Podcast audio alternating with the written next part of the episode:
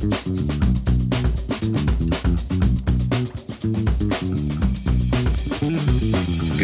morning. Welcome to I Don't Know What I Want to Do. I'm Sanjay Parker, and I interview people with real jobs in order to inform you, the listener, what kind of real jobs there are. Today, we are speaking with Sujata Berry. Sujata is a radio producer for the CBC.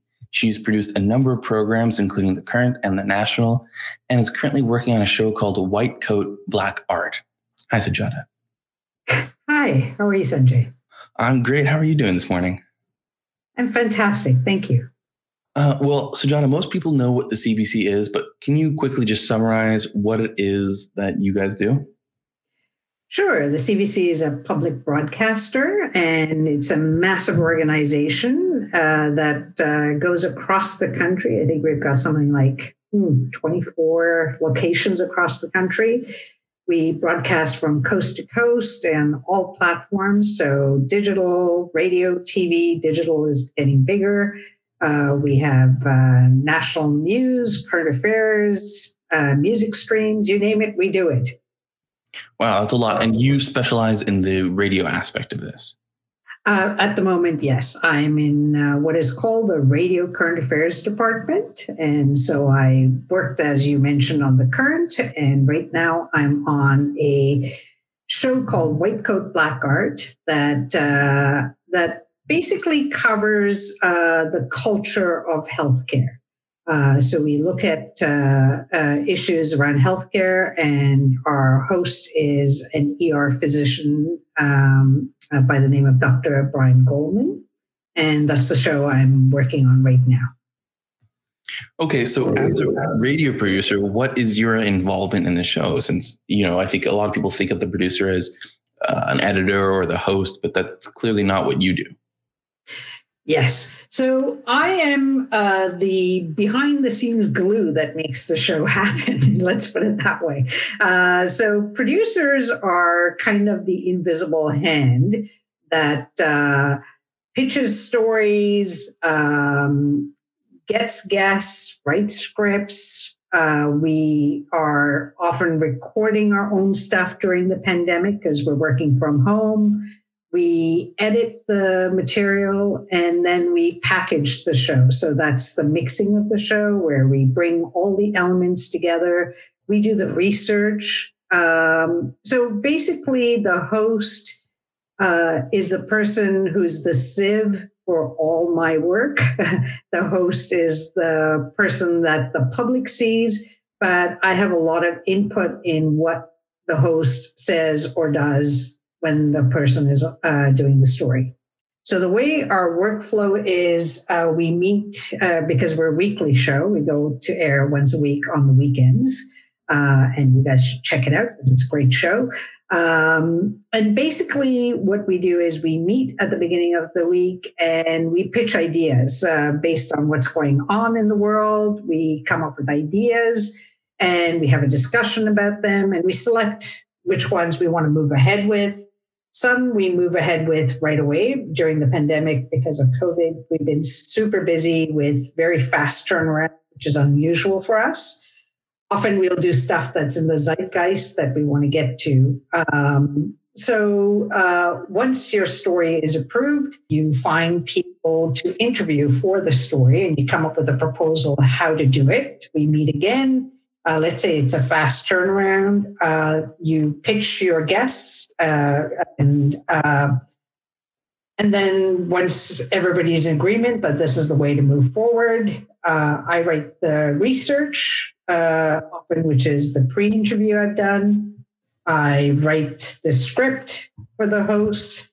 the senior producer vets the script just to get a second set of eyes, make some suggestions and then uh, we record it. And once it's recorded, while it's being recorded, I work with the host because the host has a lot to do uh, in terms of performance as well as uh, uh, you know keeping track of everything. So I'm a second set of ears during the interview, uh, where I listen and I make suggestions uh, as the interview is going on and you know little prompts for maybe follow-ups that uh, would be helpful, or maybe a question's been missed that I think is important to get to. And then once the interview is done, I take the material and I edit it for time. Um, our interviews typically run a little longer. We, our show is only 26 minutes and 30 seconds on air. And we often have two to three interviews on our show, and our uh, interviews typically run anywhere from 25 to 40 minutes, depending on, you know, once you get the hellos, all of that stuff done. Uh, so you, I edited down to sort of a manageable length, which is about seven to 10 minutes on air per interview. And, uh, and then I deliver that to the host with uh, suggestions for a script and a structure for how to put it together uh, with relevant facts for the script that need to be included that may not have been in the interview. And then the host writes it and I get to mix it. So I put it all together with music at the top. There's a format we use. So that's basically, and then you upload everything to our servers so that it goes out into the world. Wow, that's that's a lot you have to do. So let's let's take a step backwards and let's look into your past a little bit, Sujata. So I know you did a bachelor's in poli science and then you did a master's in journalism. How important do you think that education was to not only the role you have now, but the path that it took you to get to where you are?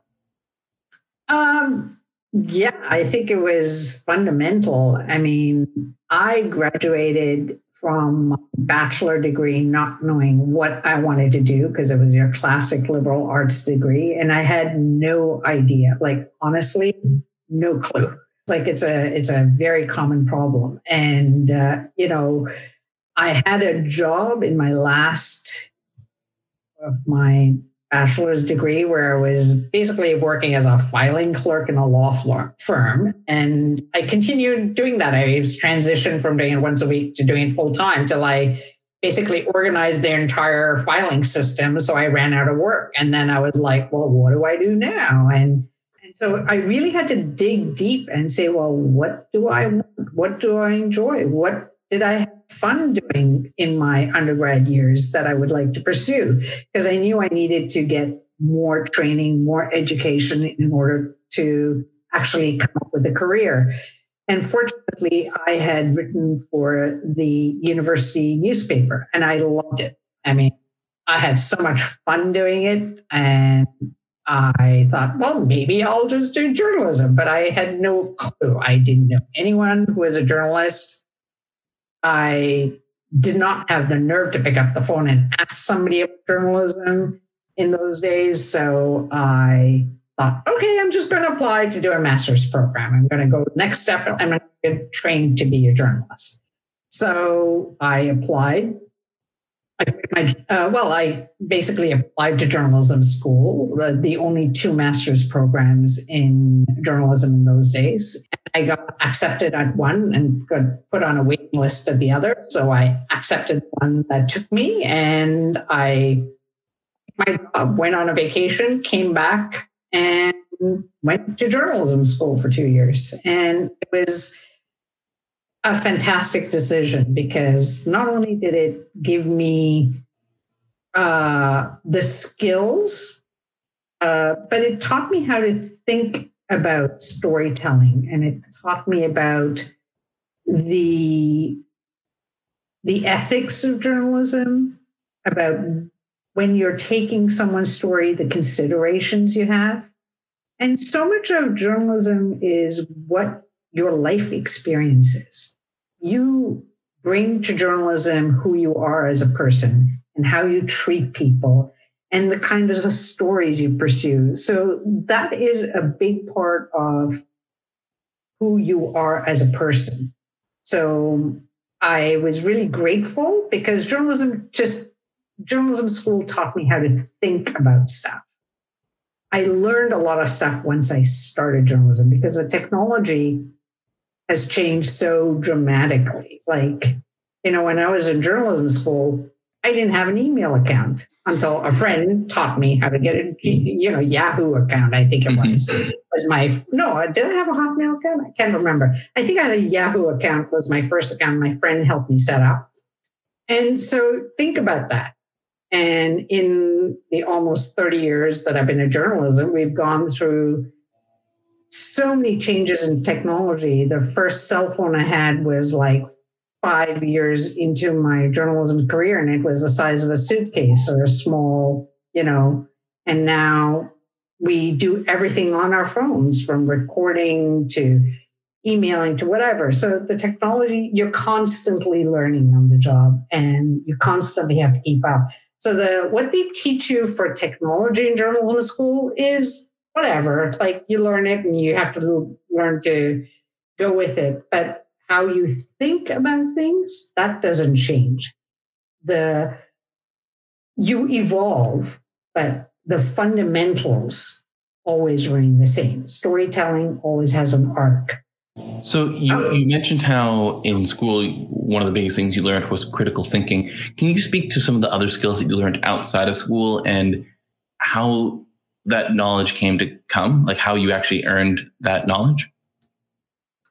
Well, a lot of it is by doing. I think uh, I was really fortunate that I walked out of journalism and into a job at the CBC as a researcher in news. I was thrown in at the deep end um, because, you know, you walk into a very busy national newsroom. It's a very intimidating place with a lot of people barking at each other. And, you know, like uh, they're very, in those days, they were very brusque and uh, it was very old school. Like if you watch movies about uh, Watergate, it was kind of like very old school, you know, like I learned from they just basically had me shadow another person who had my job, and that person taught me. And you learn to cold call people. You learn to you learn to figure out what are the top stories you want to pursue. You learn to uh, like when you wake up in the morning, you listen to World Report, which is our national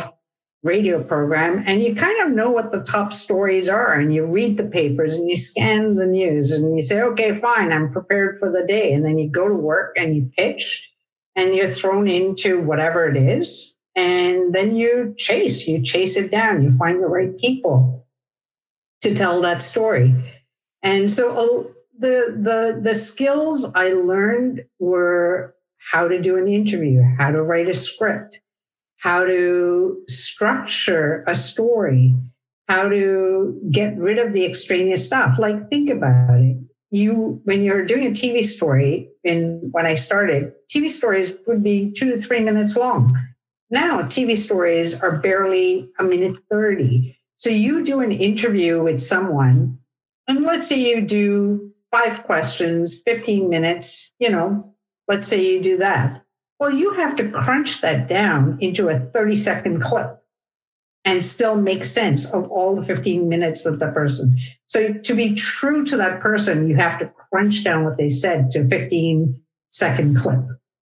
You go into the story, what it is that you are trying to get at. And that's a skill. Focusing a story is really important. Being organized, super important especially if you're working on daily news. So, when you're editing these long recordings, whether it's five minutes or 15, what are you looking for in terms of the content you want to keep and also the content you want to cut? I think it comes down to focus. You keep the most salient part. So, it's kind of like when you think of a photo, a photo has a caption. So, you get a lot of information from the photo about what somebody's doing or the video what somebody's doing what you need to explain is why they're doing it. So i think that that's how you that's how you determine. There's a lot of information i can give you but the opinion or the point of view that that person brings is the essence of why they're in your story. Because i can give you all the information. I can glean all that. But if I have to attribute it to a particular point of view, then that's where I need the clip. Okay, so we've talked a bit about the past now. Let's now pivot and talk about the future. So, how do you see the future of radio uh, in conjoinment with the future of podcasts? Well, I think that the, the the two are interconnected, and they both have a very bright future, as far as I can tell. Uh, I know that CBC Radio has been doing exceptionally well. There's been a lot of innovation with new shows being uh, created on a regular basis. There's a lot of rejuvenation of the radio programs. There's classic properties like As It Happens and The Current that are kind of anchors to the day. But then, you know, and you've got your morning, uh, morning drive in shows when people used to drive, but they listen at home now. And the afternoon drive home shows, those are kind of basics. But then around that, there's a lot of innovation going on in how we uh, approach radio programs. Um, and I, I, and I think that's very exciting. And uh, there's a lot of new voices that are coming through as a result of that and it's making CBC more accessible and more diverse, which is fantastic. In terms of podcasting, I think that that has a symbiotic relationship with radio and its success right now. And um, podcasting has just made audio programming that much more accessible to everyone. So most radio shows on CBC have a podcast, but then there's a whole podcasting division that's emerged. Podcasting can be a limited engagement. You don't have to invest a whole lot to come up with a six series podcast. knows something can take a limited uh, uh, approach to uh, creating uh, true crime stories, right? So it's like you get a set number of episodes. So it doesn't have to be an ongoing thing. And you can pivot a lot faster with a limited series than you can creating a, a show that goes on for a year or or longer, right? So I think that there's a lot of synergies with uh, both, and but both are doing very well. And I think it's something that's only bound to grow at this stage. And at the beginning of this podcast, you also spoke about how uh, CBC runs a variety of different platforms and how the digital side is perhaps the fastest growing. Can you speak to why that is and what the digital side kind of includes? Yeah.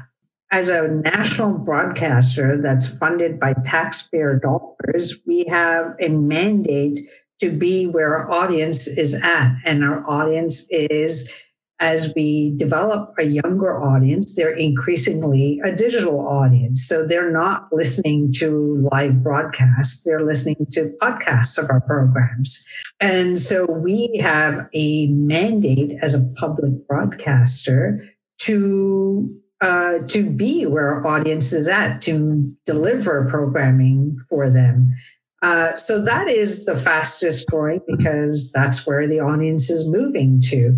Um, so we've had a huge growth of that. I mean, as I said at the beginning, we we didn't have email use when I first graduated from journalism school. So you know, like the fact that we are now um, kind of doing everything digitally. And as we become a bigger digital society, we have to find ways to deliver information on that source. Now, is Snapchat going to last forever? Who knows? We don't know. If Snapchat stops being relevant, that team will be disbanded and we'll put together whatever the next place where our audience moves to. So I think there's that. But then there's the whole entertainment side and music side. So on the music side, we have multiple uh, music streams uh, for every taste that you can stream basically all day long. So uh, a lot of that is based on our mandate, but I think there's digital side is definitely exploding. So you also mentioned that we were having this new kind of target demographic, which is the younger generation, which makes sense, and that they kind of prefer, for example, podcasts as opposed to live streaming. Are you noticing other preferences that they have that are different to what you're used to? For example, are they used to a different length of content? Yeah, well, I mean, I, I can, I what I can say is that the items have definitely gotten shorter. And it's not just because of younger people, it's because of the nature of where our audience has gone. That's just the focus grouping that has come through. And I think everything has gotten shorter. It's just trends, right? There's a lot of great advice there. Um, but we are almost out of time. So we're going to move on to a segment I like to call overrated versus underrated. This is just going to be a, a quick fire thing. So I'm just going to give you a couple terms and then you tell me if you think it's overrated or underrated versus uh, compared to how you think your industry looks at it. Okay. Okay. Okay. So the first one is short form or short series podcasts. So podcasts that are, you know, only six episodes long or so. I think underrated. I like those. Um, master's degrees. That's a hard one. I, would say underrated because I really like people who are critical thinkers, and I think you need to do that. Mm-hmm. And last one things like Clubhouse or Twitter Spaces, which are these live uh, kind of talk shows. Completely overrated. I don't even know what Clubhouse is, but I don't want. you don't even want to know. Okay, I like it.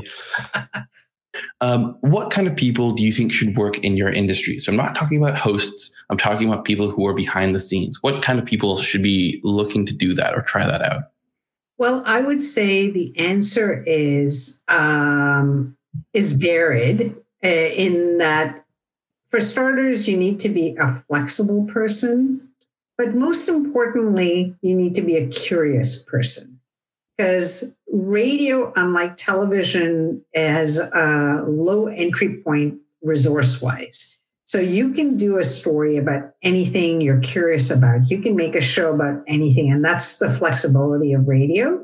So I think if you're a curious person who likes to tell stories, who enjoys talking to people, who um, who wants to share that knowledge with people, that's the kind of person that does well in this job because you can tailor that curiosity to whatever format or show that you're thrown into. But if you're not curious and you don't enjoy connecting with other people, you're not going to be successful at this job. I find especially when you get into radio current affairs. Radio news is a little different, but radio current affairs and podcasting, you need to come at something in a unique way. And that is only through the lens through which the producer views that story. So you've got to come up with that lens. I never go at a story straight up. I always go at it sideways because the straight up story is already in the newscast. You don't need me to tell you, repeat that information what am I offering you? What is the angle? What is the perspective that is going to be different that I bring to that story that will actually help enlighten the listener with that information? So that's what I see as the really important fact that people need to think about. Mm-hmm. Okay, and last question for you, Sujata. This podcast is about educating people about potential jobs and career paths. What is a job that you think is really interesting that you just don't think enough people know about? You can't say radio producer. well, uh, there are jobs that people don't know about. So there are things on the technical side that people don't know about. So in television, we have this really, it's called like a super tech position. Uh, and that's a person who's replaced like basically 10 different people's jobs and sits in a studio working remote cameras, uh, in a studio halfway across the country to run a newscast. That's an amazing job. It's a super com- it's like landing a plane while being blindfolded. You know, that's a job that completely baffles me. The people who do it are amazing at it. And uh, I don't think most people know about it. So and that's, that's called, I would say. That's called a super tech? Yeah, it's like a super tech uh, director, op, uh, switcher operator. I think that's the term, the, the, the technical term that we use is director oper- operator, but they're essentially a super tech because we've gone to remote studios now so that the local newscasts used to have a control room with like a director, uh, you know, camera person, somebody who did captions and all of that. So there was like about five different positions that were in the in the local newsroom. Now that's done from a couple of locations across the country. I think Toronto is one of those locations where you've got somebody who sits in a room with like a couple of computers. Uh, the captions are done automatically, but they basically run all the technical stuff for the podcast is done by this one person, where they basically remotely move the cameras, the angles, all of that stuff is done by this one person halfway across the country. Wow, sounds like fun. Sujata, thanks so much for coming on, answering my questions, informing us about what you do. Where can the listeners find you and your stuff and get in touch? So the show that I work for is called White Coat Black Art, and you can find the website at www.cb.ca backslash whitecoat. That's where you'll find my work and uh, the work I do. And I'm on Twitter at Sujata Berry. Uh, and um, yeah, that's where you can find me. Amazing. And all those links will be in the show notes. Listener, thanks for listening. If you want to get in touch, text me at 647 400 3212 with any comments, ideas, or suggestions. Next week, we're going to talk to someone about something else. But until then, thank you and get home safe.